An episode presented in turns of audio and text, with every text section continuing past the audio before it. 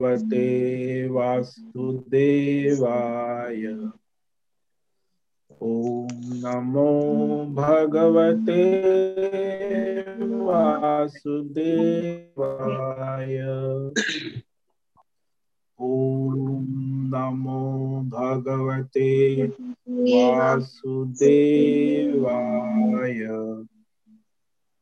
ॐ नमो भगवते वासुदेवाय। ॐ नमो भगवते वासुदेवाय।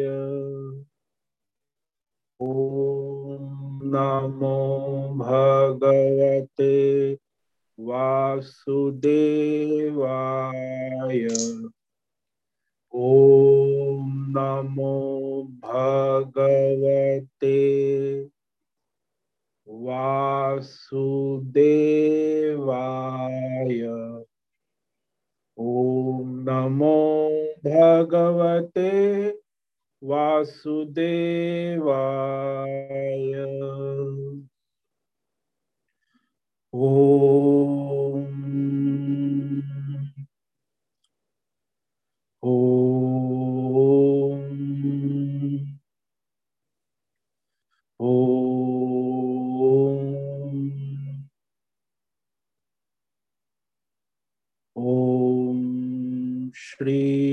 परमात्मने नमो नमः।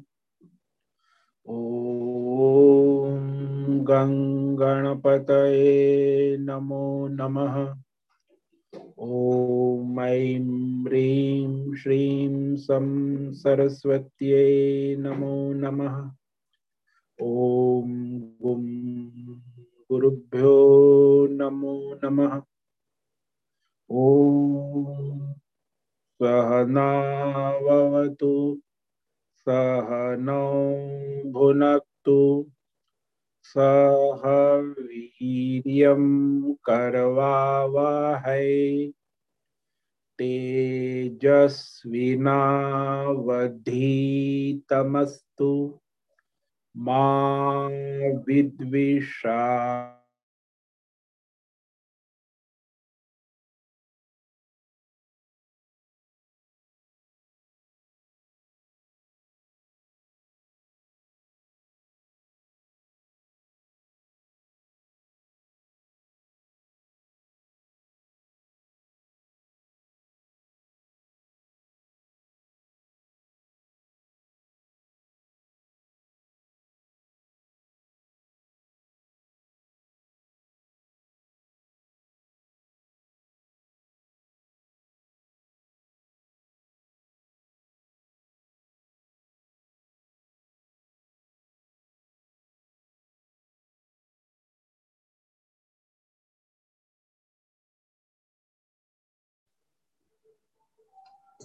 स्वामी जी का नेटवर्क वीक है, स्वामी जी ड्रॉप हो गए, स्वामी जी थोड़ी देर में कनेक्ट कर रहे हैं।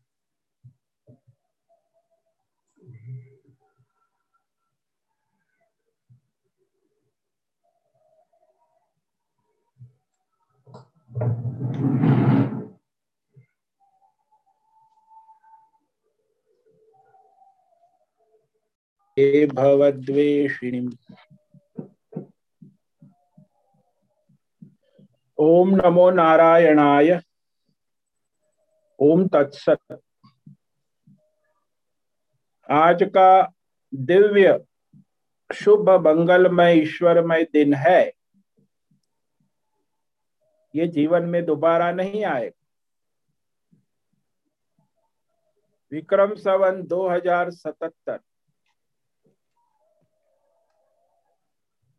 और पौष मास कृष्ण पक्ष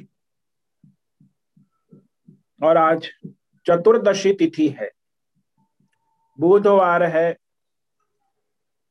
शिशिर ऋतु चल रही है।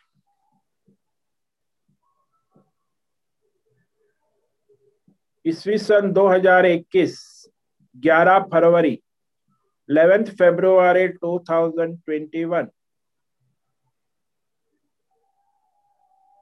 सुबह के सात बज रहे हैं। यहाँ ऋषिकेश, उत्तराखंड, हिमालय, भारतवर्ष।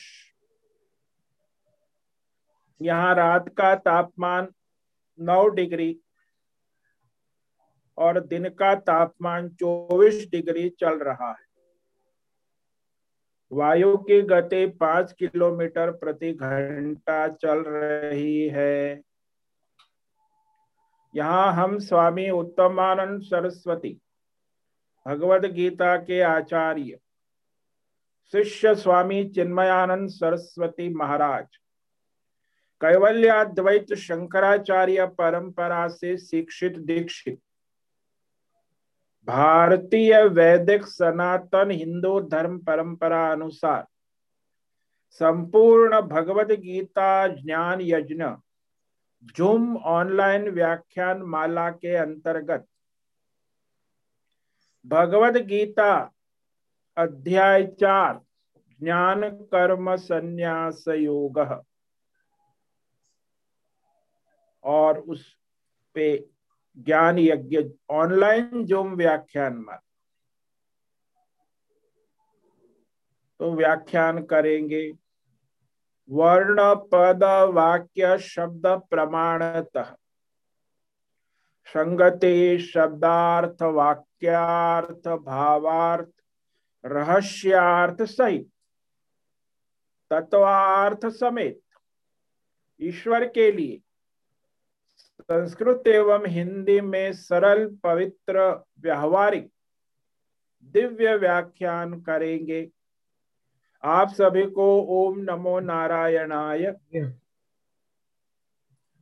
कृपया श्रद्धा पूर्वक एकाग्रता से सावधानी रखते हुए स्थिर बैठकर शरीर इंद्रिय और मन की चंचलता से रहित होकर दिव्य पवित्र भगवद गीता श्रवण साधना करे। बाद में मनन, चिंतन, अभ्यास बारंबार करे और अपने जीवन में गीता ज्ञान, चरितार्थ करे। अपना स्वयं का और सबका परम कल्याण करे करे करे।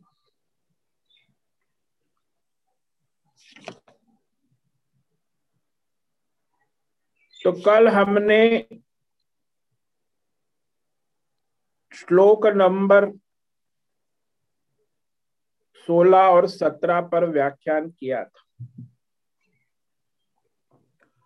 तो इसे पढ़कर आगे व्याख्यान करेंगे। किम कर्म किम कर्म, किम कर्मेति कवयपि यत्र मोहिता। तत्ते कर्म प्रवक्ष्यामि। यज्ञात्वा मोक्ष से शुभात, अशुभात। कर्म क्या है? और अकर्म क्या है? प्रवृत्ति क्या है? निवृत्ति क्या है? कर्तव्य क्या है, अकर्तव्य क्या है? सक्रिय क्या है, निष्क्रिय क्या है? तो कर्म प्रवृत्ति और अकर्म निवृत्ति, इसका निर्णय करने में कवयपि बड़े बड़े विद्वान, पंडित, सर्वज्ञ, ज्ञानी, बुद्धिमान मनुष्य भी विचारवान मनुष्य। ज्ञानी मनुष्य भी मोहित हो जाते हैं, मोहिता चकरा जाते हैं। नहीं समझ पाते कर्म का रहस्य और तो वह कर्म का तत्व, कर्म का ज्ञान विज्ञान, कर्म अकर्म का रहस्य। ते प्रवक्ष्यामि अर्जुन कह, मैं तुम्हें भली भांति समझा कर कहूँगा, स्पष्ट कहूँगा, अच्छी तरह कहूँगा। इस रहस्य को जानकर यज्ञात्वा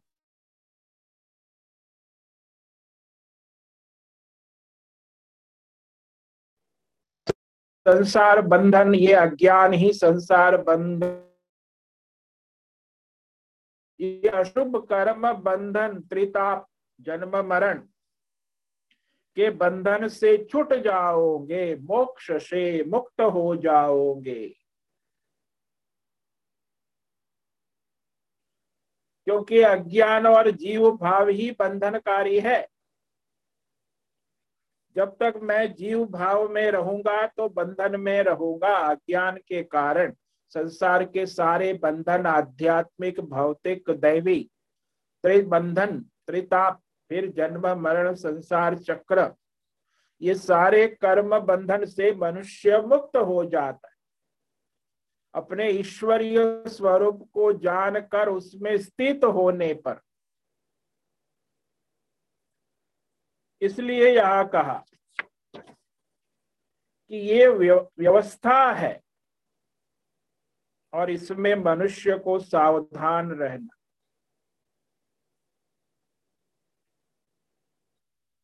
तो ये जो श्लोक है, इसमें भगवान स्पष्ट कर देते हैं कि वह रहस्यमय तत्व मैं तुम्हें कह रहे इसीलिए सावधानी पूर्वक श्रवण करो।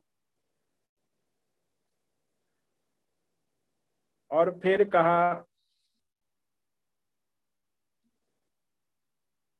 कर्मणो यपि बोद्धव्यम। बोद्धव्यम च विकर्मण। अकर्मणश्च बोद्धव्यम। गहना कर्मणो गते।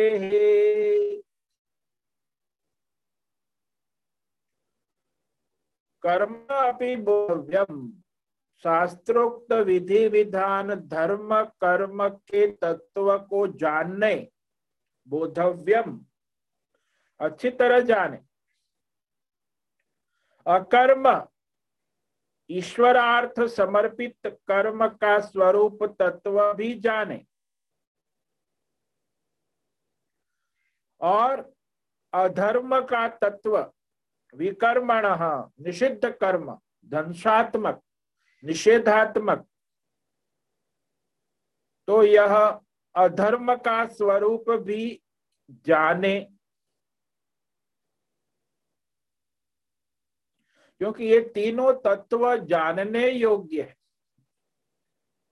संसार में मनुष्य जो है नाइन्टी परसेंट, क्या नाइन्टी उनको न धर्म का तत्व पता है, न अधर्म का तत्व पता है न ईश्वरीय कर्म योग का स्वरूप का ज्ञान है। बहुत अज्ञान है।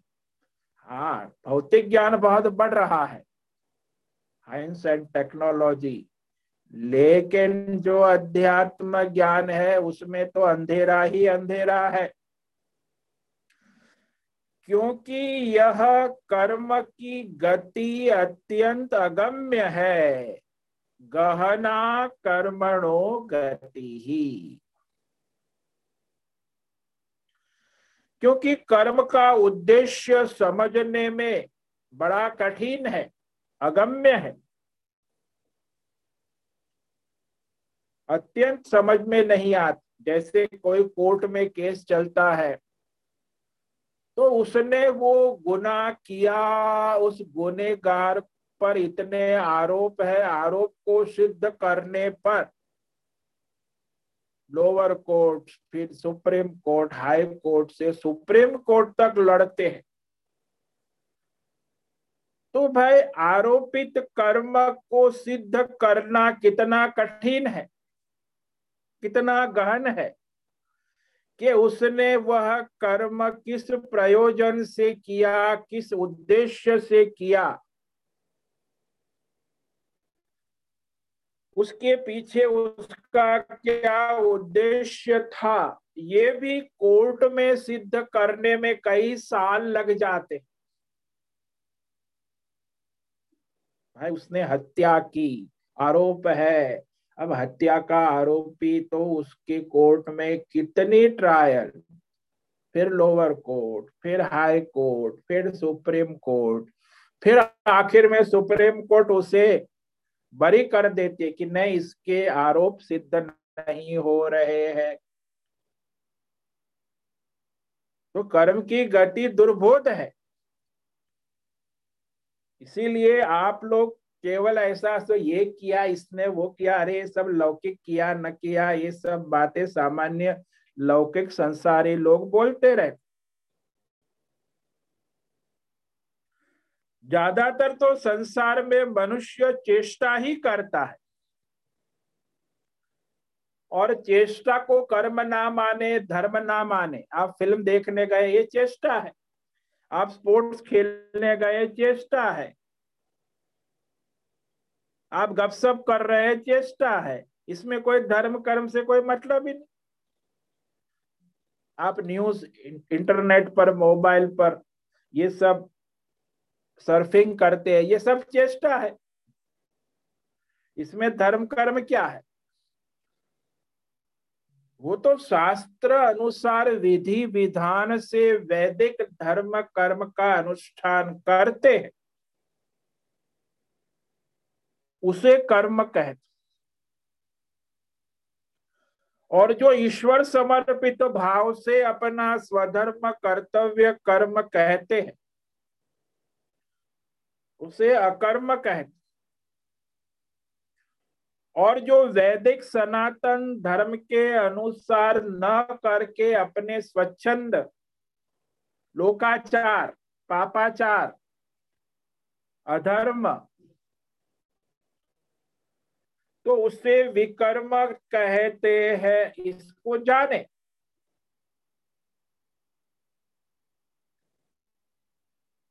क्योंकि कर्म का क्या तत्व है? कर्म का ज्ञान विज्ञान जिससे समझना उचित है। और उसे समझे बिना जो कर्म करता है, वो तो वैसे ही है जैसे कार चलाना नहीं आता है और कार ड्राइव करता है।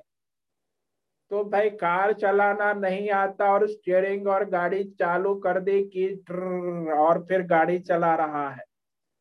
अरे भाई कार चलाने का रहस्य तो जानो। ज्ञान विज्ञान और ट्रैफ़िक के नियम, रास्ते के नियम, सरकारी नियम, कार चलाना है तो कर्म करते हो। लेकिन उस कर्म के तत्व को, ज्ञान विज्ञान को समझना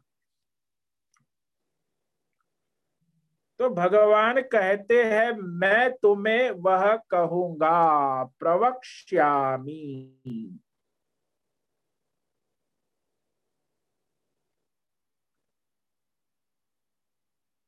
इस रहस्य को तुम्हें मैं अच्छी तरह कहूँ।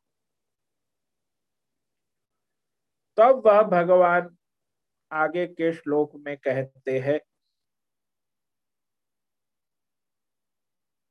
कर्मण्यकर्मय पश्ये। अकर्मणि च कर्मयः। सबुद्धिमान मनुष्येषु। सयुक्त कृष्ण कर्म कृत।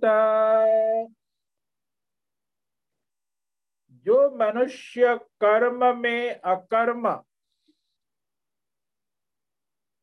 देखता है और जो अकर्म में कर्म को देखता।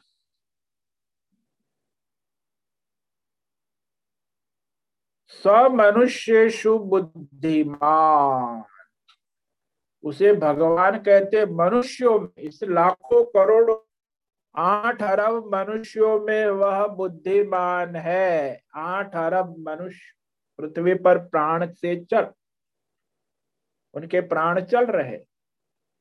तो मनुष्यशु बहुवचन, सारे मनुष्यों में वह बुद्धिमान है। सयुक्त वही योगी है कर्म योग ध्यान योग, भक्ति योग, वही योगी कहने लायक है। क्योंकि वही समस्त कर्मों को यथार्थ रूप से करने वाला है। कृष्ण कर्म कृत।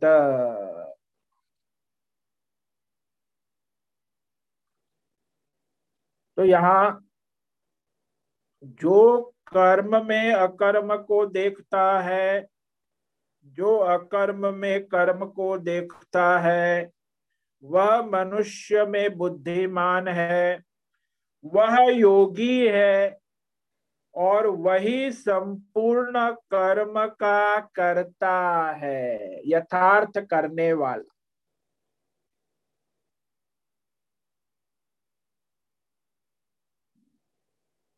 तो यहाँ पाँच वाक्य है भगवान की और पाँचों वाक्य को समझना आवश्यक।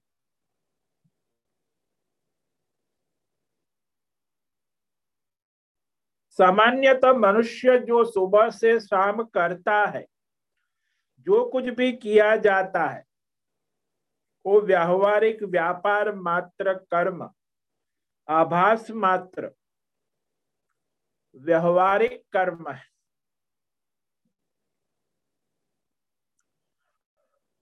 उस कर्म में जो कर्म का अभाव को देखता है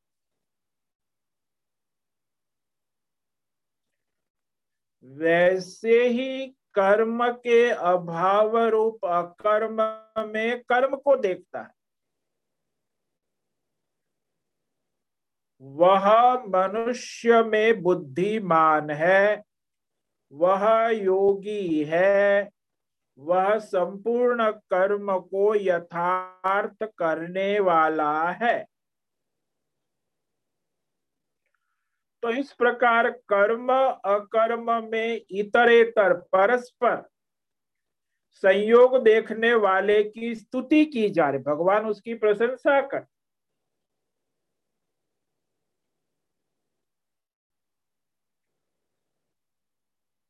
तो असल में बात यह है कि प्रवृत्ति, धर्म और निवृत्ति, धर्म, ये सब विवेक कर्ता को प्राप्त न करके, कर्ता के अधीन है। प्रवृत्ति और निवृत्ति कर्ता के अधीन है। आप ही कहोगे, मैं करता हूँ, मैं कुछ नहीं करता।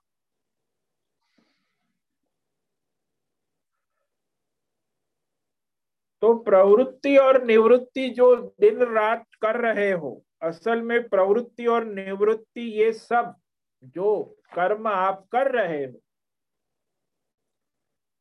वह कर्ता को न प्राप्त करके कर्ता के अधीन है। ये वाक्य समझो। आप कहते हो कि मैं कर रहा हूँ नाश्ता कर रहा हूँ। फिर आप बैठे कुर्सी पे। फिर मैं कुछ नहीं कर रही हूँ।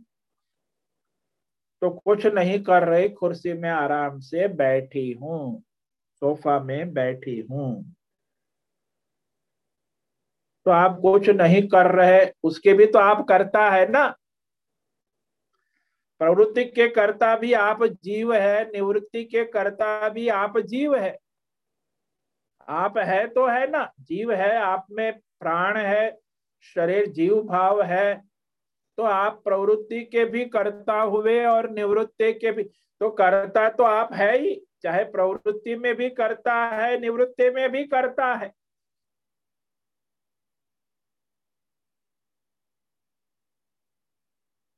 तो क्रिया, कर्म, कर्ता, फल, समस्त व्यवहार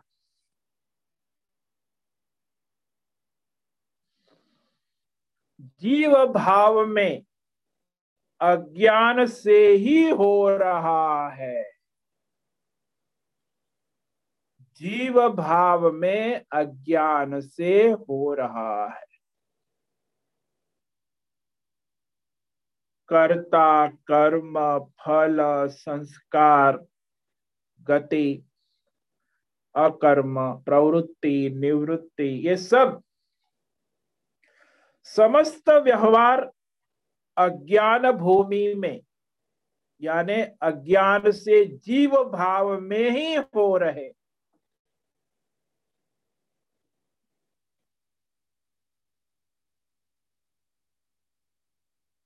और उस प्रकार वहाँ कर्म में अकर्म दर्शन और अकर्म में कर्म दर्शन को यथार्थ दर्शन है। इसकी स्तुति भगवान इस वाक्य से कर रहे।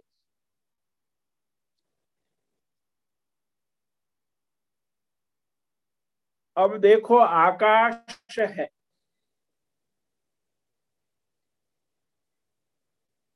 फिर घड़े के अंदर आकाश है। फिर क्लास के अंदर आकाश है। फिर कमरे का आकाश है। और फिर सोसाइटी का आकाश है।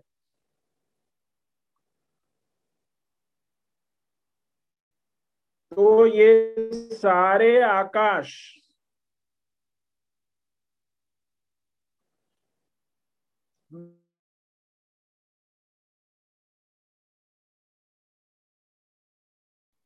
में प्रवृत्ति किसमें है?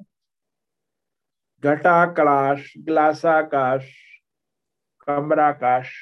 जब उपाधि लगा देते हो तो आकाश में प्रवृत्ति प्रतीत होती है कि ये घड़ा का आकाश है, ये ग्लास का आकाश है, ये छोटा है, घड़े का आकाश बड़ा है, कमरे का आकाश उससे भी बड़ा है, सोसाइटी का आकाश उससे भी बड़ा है, शहर का आकाश उससे भी बड़ा है, राष्ट्र का आकाश उससे भी बड़ा है।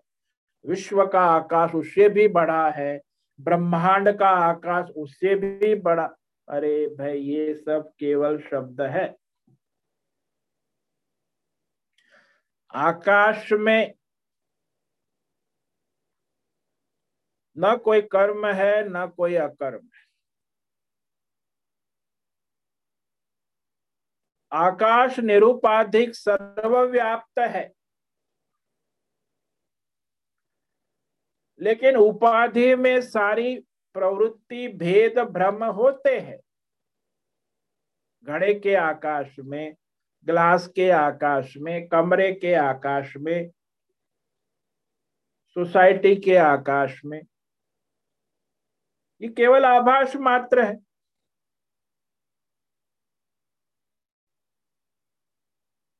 तो यहाँ जो कर्म में अकर्म को देखता है, अकर्म में कर्म को देखते वह परस्पर विरुद्धाभास है। क्योंकि कर्म कभी अकर्म नहीं हो सकते। सामान्य लोग ऐसा कहेंगे कि प्रवृत्ति कभी निवृत्ति नहीं हो सकती, निवृत्ति कभी प्रवृत्ति नहीं हो तो फिर एग्ज़ाम्पल देंगे, पद्मासन में बैठा हुआ मनुष्य। ध्यान में पद्मासन लगा के बैठ, उसमें कोई प्रवृत्ति नहीं, अकर्म।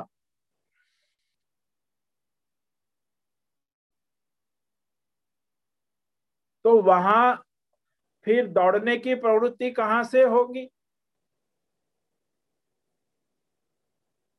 और जो दौड़ रहा है मैदान में वह पद्मासन लगाकर कहा बैठेगा? पद्मासन में तो कोई कर्म है ही नहीं मेडिटेशन ध्यान कर रहा है। बैठना है, निवृत्ति है, अकर्म है।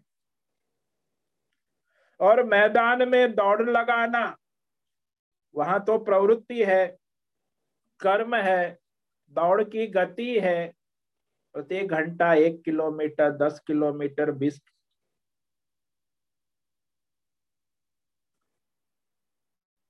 तो कर्म और अकर्म दोनों साथ में नहीं हो सकते।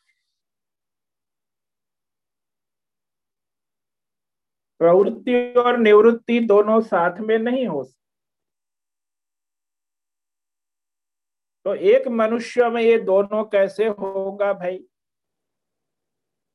तो ये प्रश्न करते हैं खड़ा। कई बार आपने देखा होगा,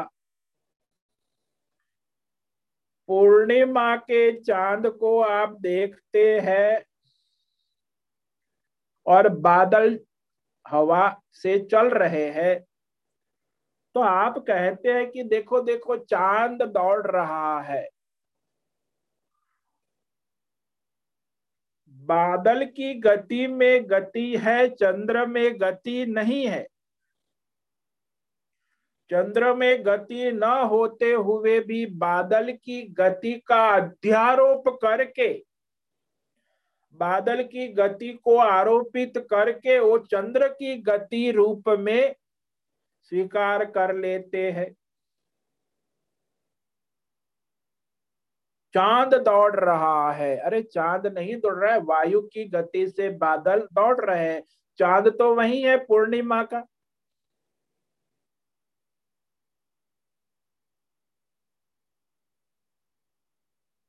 तो यहाँ ये जो अज्ञान दृष्टि से परमार्थ तो देखा जाए तो चाँद में कोई अकर्म है, लेकिन मूढ़मती वाले लोग कर्म जैसा भासता है कि चाँद दौड़ रहा है।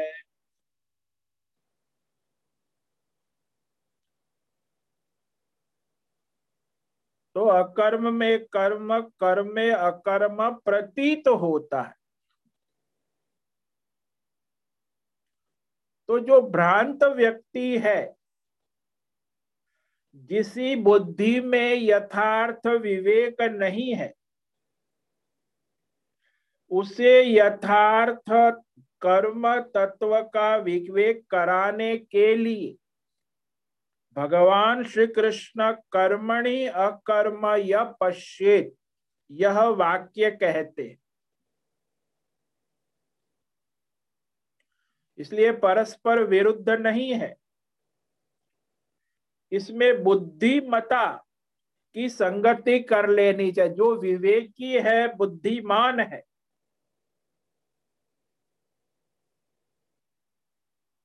वह इस तत्व को, इस रहस्य को यथार्थ रूप में जान लेते तो तत्व ज्ञान सम्यक दर्शन कहा गया। यथार्थ तत्व दर्शन, यथार्थ ज्ञान, विज्ञान के द्वारा ही मनुष्य अज्ञान रूपी कर्म बंधनों से छुटकारा मिल जाता है। क्योंकि जब तक यथार्थ ज्ञान नहीं है, ब्रह्म ज्ञान तो भ्रम में पड़ा हुआ मनुष्य भ्रमित ही रहता है। किसी भी विषय में ले लो। वहाँ स्टेज पर कलाकार राजा का पात्र कर रहा है, राजा के कॉस्ट्यूम में राजा के डायलॉग बोल रहा है। तो जो नाटक देखने वाले हैं, उसमें जो विवेकी है, वो जानता है कि ये जो कलाकार मिस्टर एक्स है वही ये राजा कर्ण सिंह बना हुआ है। और राजा कर्ण सिंह जो है, वो पात्र स्टेज पर डायलॉग, सारा कॉस्ट्यूम ये आभासित हो रहा है। वास्तव में कलाकार में कोई राजा नहीं है, न कोई डायलॉग है, न कोई कर्ण सिंह है, न कोई कॉस्ट्यूम है। तो कलाकार तो स्वयं सिद्ध है। कलाकार में कोई प्रवृत्ति नहीं है। वो सारी प्रवृत्ति किसमें हो रही है? कलाकार ने जो राजा के पात्र की उपाधि धारण की है, उपाधि से उसने कॉस्ट्यूम धारण किया है कॉस्ट्यूम से उसने स्क्रिप्ट धारण की है और स्क्रिप्ट के अनुसार उसमें सारे कर्म प्रतीत हो रहे हैं।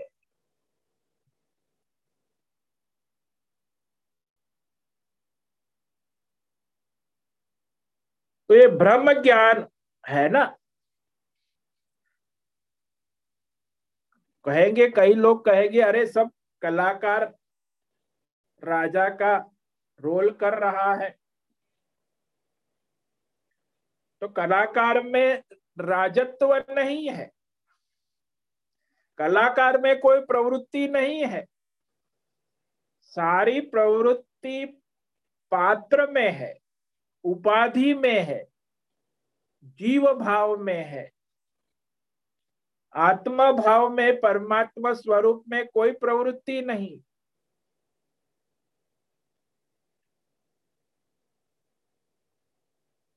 तो इस प्रकार ये अथार्थ तत्व दर्शन द्वारा मनुष्य अज्ञान से, जीव भाव में से छुटकारा मिल सकता है। क्योंकि ये भ्रम, ये अज्ञान, ये भ्रांति, ये अविवेक।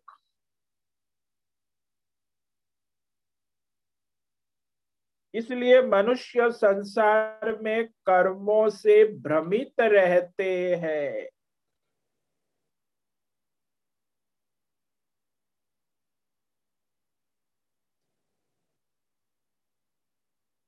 तो मनुष्य कर्म और अकर्म जीव भाव और ईश्वर भाव प्रवृत्ति और निवृत्ति को विपरीत ग्रहण कर रखा है। उस ब्रह्म ज्ञान को मिटाने के लिए भगवान यहाँ कर्मणि अकर्म यह पश्चेद यह वाक्य के द्वारा स्पष्ट कर रहे हैं।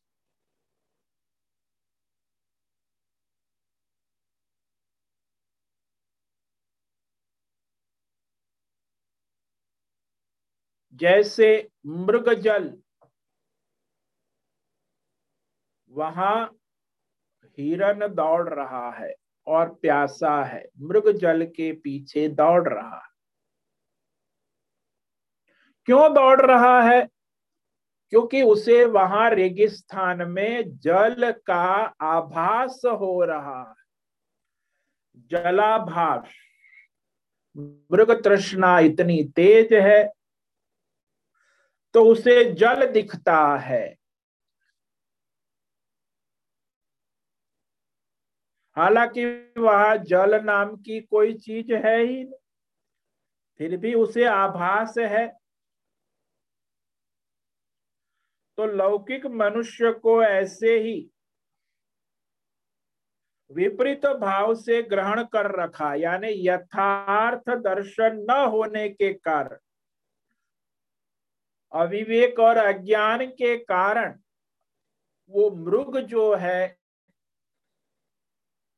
मृग जल के पीछे दौड़ रहा है।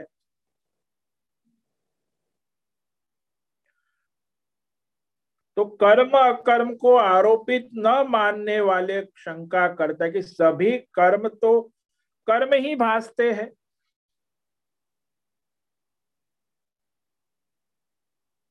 और कभी उसमें परिवर्तन नहीं दिखता।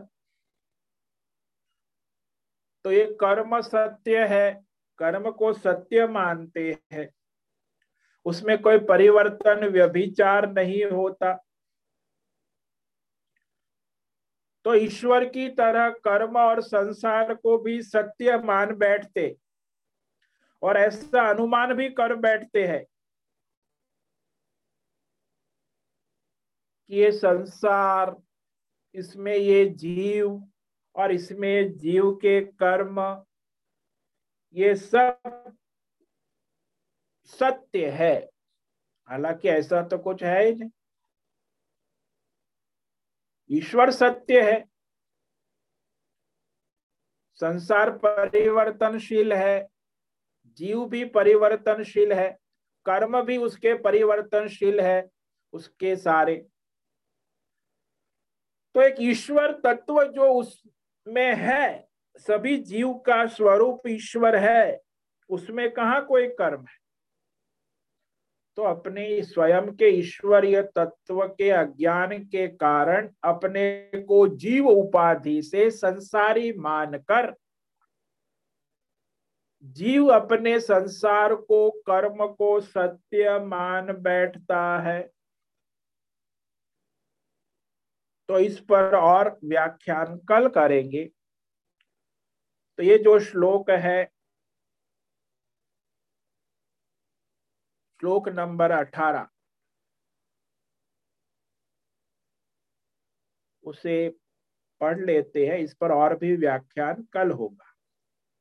कर्मण्य कर्मय पश्येत, अकर्मणि च कर्मय। सबुद्धिमान मनुष्येषु सयुक्त कृष्ण कर्म कृत। मनुष्य कर्म में अकर्म को देखता है और अकर्म में कर्म को देखता है, वह मनुष्य में बुद्धिमान है, वह योगी है, वह समस्त कर्मों को करने वाला है।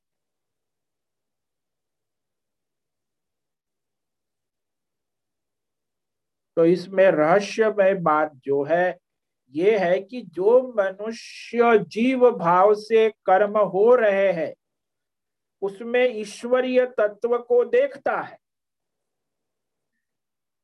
कि सारा संसार संसार ईश्वर के माध्यम से हो रहा है। और ईश्वर में सारे जीव के कर्म को देखता है। यानी ईश्वरीय तत्व का जिसे निरंतर बोध है, ज्ञान है। कि मैं नहीं करता, मेरे पीछे एक ईश्वरीय सत्ता है, जो इस जीव भाव के सारे कर्म कर रही है, उसके प्रारब्ध अनुसार। तो वो मनुष्य में बुद्धिमान है, वह कर्म योगी है और वही समस्त कर्मों को यथार्थ रूप से करने वाला है।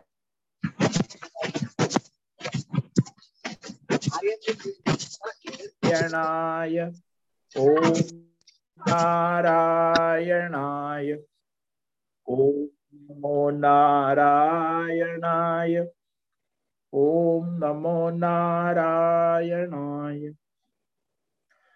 असतो मा सद्गमय तमसो मा ज्योतिर्गमय मृत्युर्मा अमृतंगमय ॐ पूर्णमद पूर्णमिदं पूर्णात् पूर्णमुदच्यते पूर्णस्य पूर्णमादाय। पूर्णमेवावशिष्यते। ॐ शान्ति शान्ति, शान्तिः। ॐ गुं गुरुभ्यो नमो नमः। ॐ तत्सत् ब्रह्मार्पणमस्तु। ॐ ॐ ॐ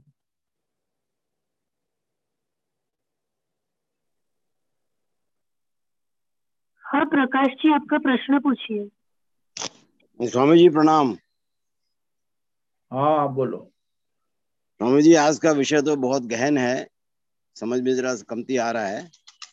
हाँ फिर भी जी, जो एक तो फिर भी जो एक तो प्रश्न मेरे दिमाग में आया हाँ जी। कि जैसे आपने बताया कि कोई भी कर्म जो है प्रारब्ध के हिसाब से हो रहा है हाँ ईश्वरी और ईश्वरी उसको करवा रहा है। हाँ जी। तो फिर मनुष्य फिर उसमें बदलाव कैसे करेगा? फिर वो तो सोचेगा ईश्वरी करवा रहा है। ठीक है होने दो। यदि वो गलत कर रहा है तो भी ईश्वरी करवा रहा है। अच्छा कर रहा है तो भी ईश्वरी करवा रहा है। ईश्वरीय सत्ता में हो रहा है। अच्छा। ईश्वरीय सत्ता में जो कर्म हो रहा है, उसमें जीव जब अपने अहंकार से मैं करता हूँ, ईश्वर की सत्ता का अस्वीकार कर देता है और अपने जीव की सत्ता का स्वीकार कर लेता यही तो सबसे बड़ा अज्ञान है। अब ईश्वर की सत्ता का अस्वीकार करके जब जीव की सत्ता में आ जाता है और वो अपने को स्वतंत्र मानकर न ईश्वर प्रकृति, न प्रारब्ध, न शक्ति को जानकर वो स्वच्छंद करने लगता है तो अज्ञान के कारण। तो वो स्वच्छंद करने लगता है तो ईश्वर वहाँ भी उपस्थित है ना। तो अपने वो अधर्म करता है, धर्म करता है ईश्वर की सत्ता का स्वीकार नहीं करता। तो यहाँ मनुष्य स्वयं अज्ञान के कारण, अविवेक के कारण, भ्रम के कारण बंधन में आ जाता है। धर्म, अधर्म, पाप, पुण्य। यदि विवेक है कि ईश्वर की सत्ता में कर्म हो रहा है तो वो कभी उल्टा पुल्टा नहीं करेगा। वो प्रारब्ध के अनुसार अपने जो स्वधर्म है, वो ईश्वरार्थ ही करेंगे। अज्ञानी ही स्वच्छंद कुछ भी उठपटांग करते रहते। क्योंकि ईश्वर की सत्ता का स्वीकार नहीं किया है। और फिर वह उसको स्वतंत्रता दी है ईश्वर ने कि आप कर्म करो।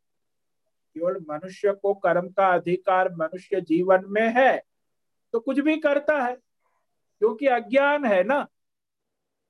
उसे पता ही नहीं कि उसका प्रारब्ध और उसकी स्क्रिप्ट ईश्वर के हाथ में है और ईश्वर उसे प्ले कर रहे हैं तो उसने ईश्वर की सत्ता का स्वीकार ही नहीं किया और अपने स्वच्छंद हो गया। तो ईश्वर कहे, ठीक है, तू जैसा करेगा वैसा भरेगा तो ईश्वर वहाँ भी उपस्थित है। तो अज्ञानी के जीवन में भी ईश्वर उपस्थित है और ज्ञानी के जीवन में भी ईश्वर तो उपस्थित है। वही उसका पात्र, उसका रोल कर रहा है। अज्ञानी नहीं जानता है तो भटकता रहता है। धर्म धर्म पाप, पुण्य, द्वंद्व, संसार, जन्म, मरण। और ज्ञानी जानता है कि भाई ईश्वर की सत्ता में मेरा प्रारब्ध है, उस अनुसार ये जीवन यात्रा चल रही है। तो उसकी यात्रा सुखद है और अज्ञानी की जीवन यात्रा दुखद है। ईश्वर तो दोनों को चला रहा है। तो यहाँ उसे विवेक करना है ना। आप यदि अज्ञान से, अहंकार से भ्रमित होकर अपने प्रारब्ध को महत्व न देते हुए अपने स्वच्छंद, काम क्रोध, लोभ, अहंकार, मोह, राग, द्वेष के वश में आ गए और फिर नौटंकी करने लगे।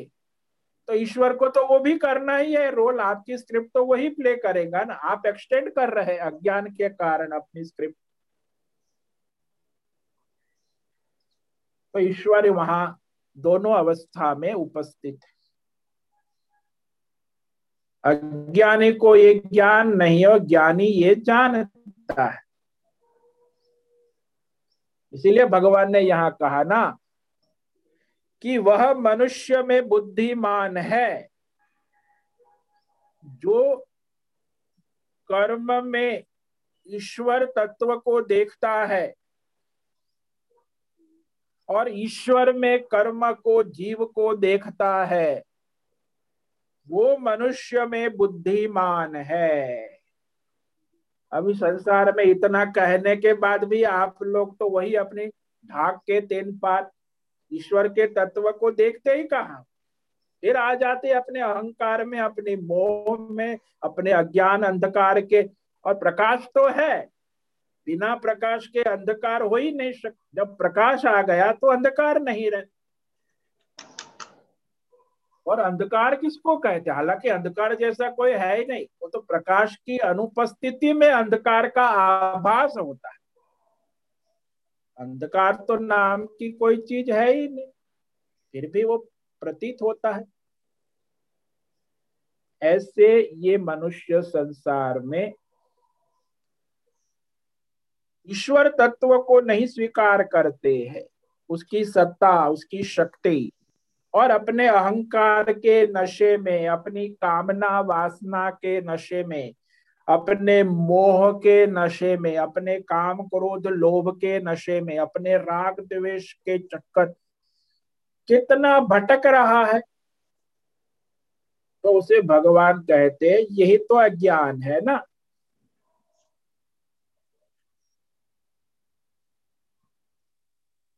तो इस प्रकार ये समझो।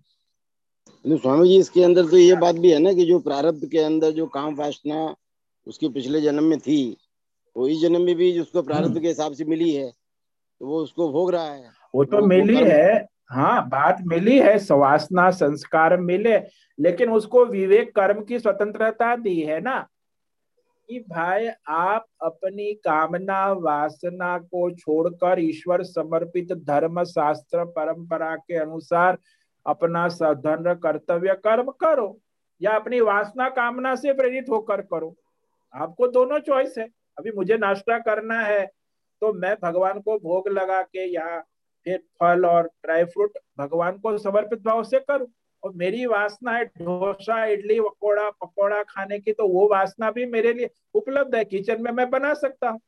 अब आपको विवेक करना है। कि सुबह उठ के डोसा, पकौड़ा, फकड़ा खाना है कि चाय, बिस्कुट खाना है कि भगवान को भोग लगा के फल और ड्राई फ्रूट खाना है? भगवान तो दोनों लिए उपस्थित है। आप अपनी वासना को महत्व देते हैं। धर्म को, शास्त्र को, ईश्वर को महत्व नहीं दे, कर्म की स्वतंत्रता दी है ना ईश्वर ने। अब उस स्वतंत्रता का सदुपयोग नहीं करते, फिर उसी कामना वासना की गुलामी करते रहते।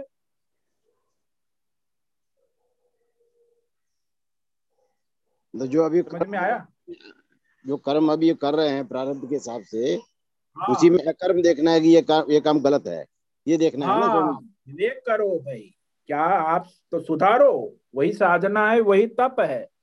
फिर आप वासना कामना के अनुसार ही करते रहोगे तो ज्ञान बयान किस काम का? भाई तप है साधना है आपको विवेक हुआ तो धर्म क्या है शास्त्र क्या है कैसे? तो फिर उस अनुसार अपने जीवन को जीने की स्वतंत्रता ईश्वर ने दी, ईश्वर ही प्ले करेगा। लेकिन यहाँ एक स्वतंत्रता दी है मनुष्य जीवन। यदि वो स्वतंत्रता नहीं दी होती तो भगवान करता। लेकिन स्वतंत्रता दी है, इसीलिए भगवान आपकी स्वतंत्रता में बाधा उत्पन्न नहीं करते। चाहे आप धर्म करो, चाहे अधर्म करो, चाहे ईश्वरार्थ करो, ये पशुओं को नहीं है, देवताओं को नहीं है। केवल एक मनुष्य को ये स्वतंत्रता दी। अब उसका उपयोग कितना करता है? तो स्वतंत्रता का उपयोग वासना, भोग विलास में ही तो 99 परसेंट लोग तो वही करते और उसी में डूबे रहते ऐसे ही मरते, ऐसे पशु की तरह जीते हैं। कहा उसमें विवेक? इसको महत्व देना, अभी मेरा स्वधर्म क्या है, कर्तव्य क्या है, और मुझे ईश्वर ने यहाँ किस लिए रखा है? तो मैं ईश्वर के लिए क्या करूँ? जो धर्म में है, शास्त्र में, वो सब ईश्वर कहता है, उस अनुसार करो। नहीं, आप लोग तो अपनी कामना, वासना, मोह, अहंकार को ही महत्व देते सुनते हैं, सत्संग तो सब सुनते हैं। गीता में धर्म है, ये धर्म। दूसरों को उपदेश, लेकिन करते क्या है? करने की बात है तो फिर वही अपना ढाक के तीन पात अपनी वासना, अपनी कामना, अपने अहंकार को लेके बैठ जाते। तो ये विवेक करना चाहिए, साधना है और मनुष्य जो विवेकी है, समझदार है, वो अपना जीवन ईश्वरीय सत्ता के अनुसार, प्रारब्ध के अनुसार, धर्म के अनुसार, उसे कृतार्थ करता है। और अज्ञानी वैसे स्वयं भी परेशान रहता है दूसरों को भी परिवार समाज विश्व को भी अशांति परेशानी ही देता है और क्या करता समझ में आया? हाँ स्वामी जी धन्यवाद। स्वामी जी हरिओम स्वामी जी ओम नमो नारायण। स्वामी जी एक एक छोटा सा प्रश्न है हाँ। कि कर्म में अभी हमको दो चीज़ें ध्यान रखनी है। एक तो वो कर्म धर्म के अनुसार हो रहा है कि नहीं वो देखना है और वो कर्म फिर करते करते ईश्वर को समर्पित भी करना है। ये दोनों होना समर्पित भाव से पहले से बाद में बीच में ईश्वर के समर्पित समर्पित भाव भी लाना है और विवेक भी रखना है साथ में। हाँ। दोनों जाके। हाँ। हाँ क्योंकि समर्पित समर्पित होकर समर्पित भाव है नौकर है अपने मालिक को समर्पित होकर मालिक के आदेश अनुसार कर्म करता है। कुछ उठपटांग नहीं करता। मालिक ने उसको काम पे रखा है। हम्म, ऐसे जीव को उसके प्रारब्ध के अनुसार ईश्वर को समर्पित होकर धर्म के अनुसार अपना स्वधर्म कर्तव्य ईश्वर के लिए करना आप लोग ईश्वर के लिए कहा आप तो अपनी कामना वासना मोह के लिए करते अहंकार तो बंधन जाते हैं कर्म का बंधन चढ़ जाता है छूटता नहीं। हम्म, हम्म, हम्म, ईश्वर के लिए करोगे तो छूट जाओगे कर्म बंधन। हम्म, हम्म। समझ में आया? हाँ तो जैसे जैसे समझ आएगी वैसे विवेक बढ़ेगा ना। ईश्वर अर्पित तो शुरू कर दिया है मगर समझ अभी भी आएगी तभी नहीं तो अभी भी वो प्रारब्ध समर्पित हो गए तो फिर अपना स्वधर्म करो प्रारब्ध के अनुसार। फिर उसमें क्या बाद में धीरे धीरे ऐसा कुछ अभी यहाँ इसी वक्त। अपना स्वधर्म करो ईश्वर को समर्पित अपना जीवन चलाओ।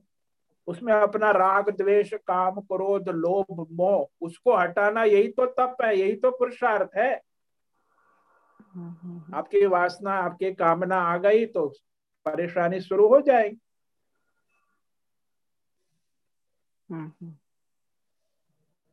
ईश्वर को लाओ धर्म को लाओ अपना स्वधर्म प्रारब्ध के अनुसार करो बस हो गया। हम्म। समझ में आया? हाँ स्वामी जी धन्यवाद। ओम नमो नारायण। सबको ओम नमो नारायण समय पूरा हो गया। ओम नमो नारायण। स्वामी जी स्वामी जी एक और प्रश्न। है हाँ बोलो। अनंत जी प्रश्न पूछिए। चेष्टा और कर्म इसके बारे में थोड़ा ध्यान दीजिए। आओ कल बताएँगे। चेष्टा हमने पहले भी बताया विस्तार से। ज़्यादातर तो चेष्टाएँ होती है। ये सब बाल चेष्टा युवा चेष्टा ये फ़िल्म ये मोबाइल ये इंटरनेट ये यूट्यूब ये सब जिसमें धर्म शास्त्र के अनुसार कुछ नहीं होता वो सब चेष्टा है। अच्छा। हाँ तो विधि विधान से शास्त्र के अनुसार हो, तब उसे कर्म कहते हैं पशु को थोड़ी चेष्टा करता है, पशु तो खाता पीता है, वो सब चेष्टा है। मनुष्य शास्त्र के अनुसार विधि विधान से जो अपना कर्तव्य स्वधर्म प्रारब्ध, वो कर्म है जो उसमें विवेक करके करता है। धर्म की मर्यादा। बाकी तो सब चेष्टा ही है। आजकल आप लोग करते क्या हो? सब चेष्टा है, कोई विधि विधान। अब खाना खा लिया, वो चेष्टा है। आपने कोई विधि विधान किया? भगवान को याद किया, स्मरण किया, फिर भोजन के समय नाम स्मरण किया, फिर खाने के बाद भगवान को अर्पण किया, प्रार्थना की। तो ये सब विधि विधान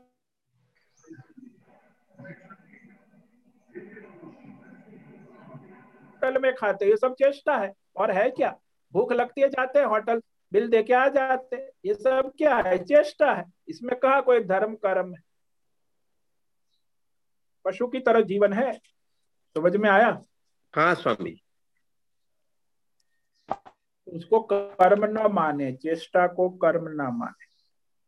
वो चेष्टा का भी बंधन लगता है ना स्वामी जी हाँ वो अपना हिसाब तो देता है वो तुरंत उसका फल होता है। हाँ बंधन तो है। ये सब लोक प्रसिद्ध चेष्टाएँ है लोग लोग लोकाचारी करते रहते कुछ विवेक ही। नहीं है धर्म क्या है, शास्त्र क्या है, परंपरा क्या है, उसकी मर्यादा में करे, उसी को कर्म कहते बाकी तो सब चेष्टा है। आप अपनी मनमानी modern advance hi fi techno ये सब चेष्टा है, कोई कर्म नहीं। लौकिक चेष्टाएँ है उस क्या तो मैंने किया। समझ में आया? ठीक है अब समय पूरा हो गया। सबको ओम नमो नारायणाय। ओम नमो नारायणाय ओम नमो नारायणाय स्वामी जी। ओम नमो नारायण ओम नमो नमो नारायण नारायणाय। ओम नमो नारायण। ओम नमो नारायण ओम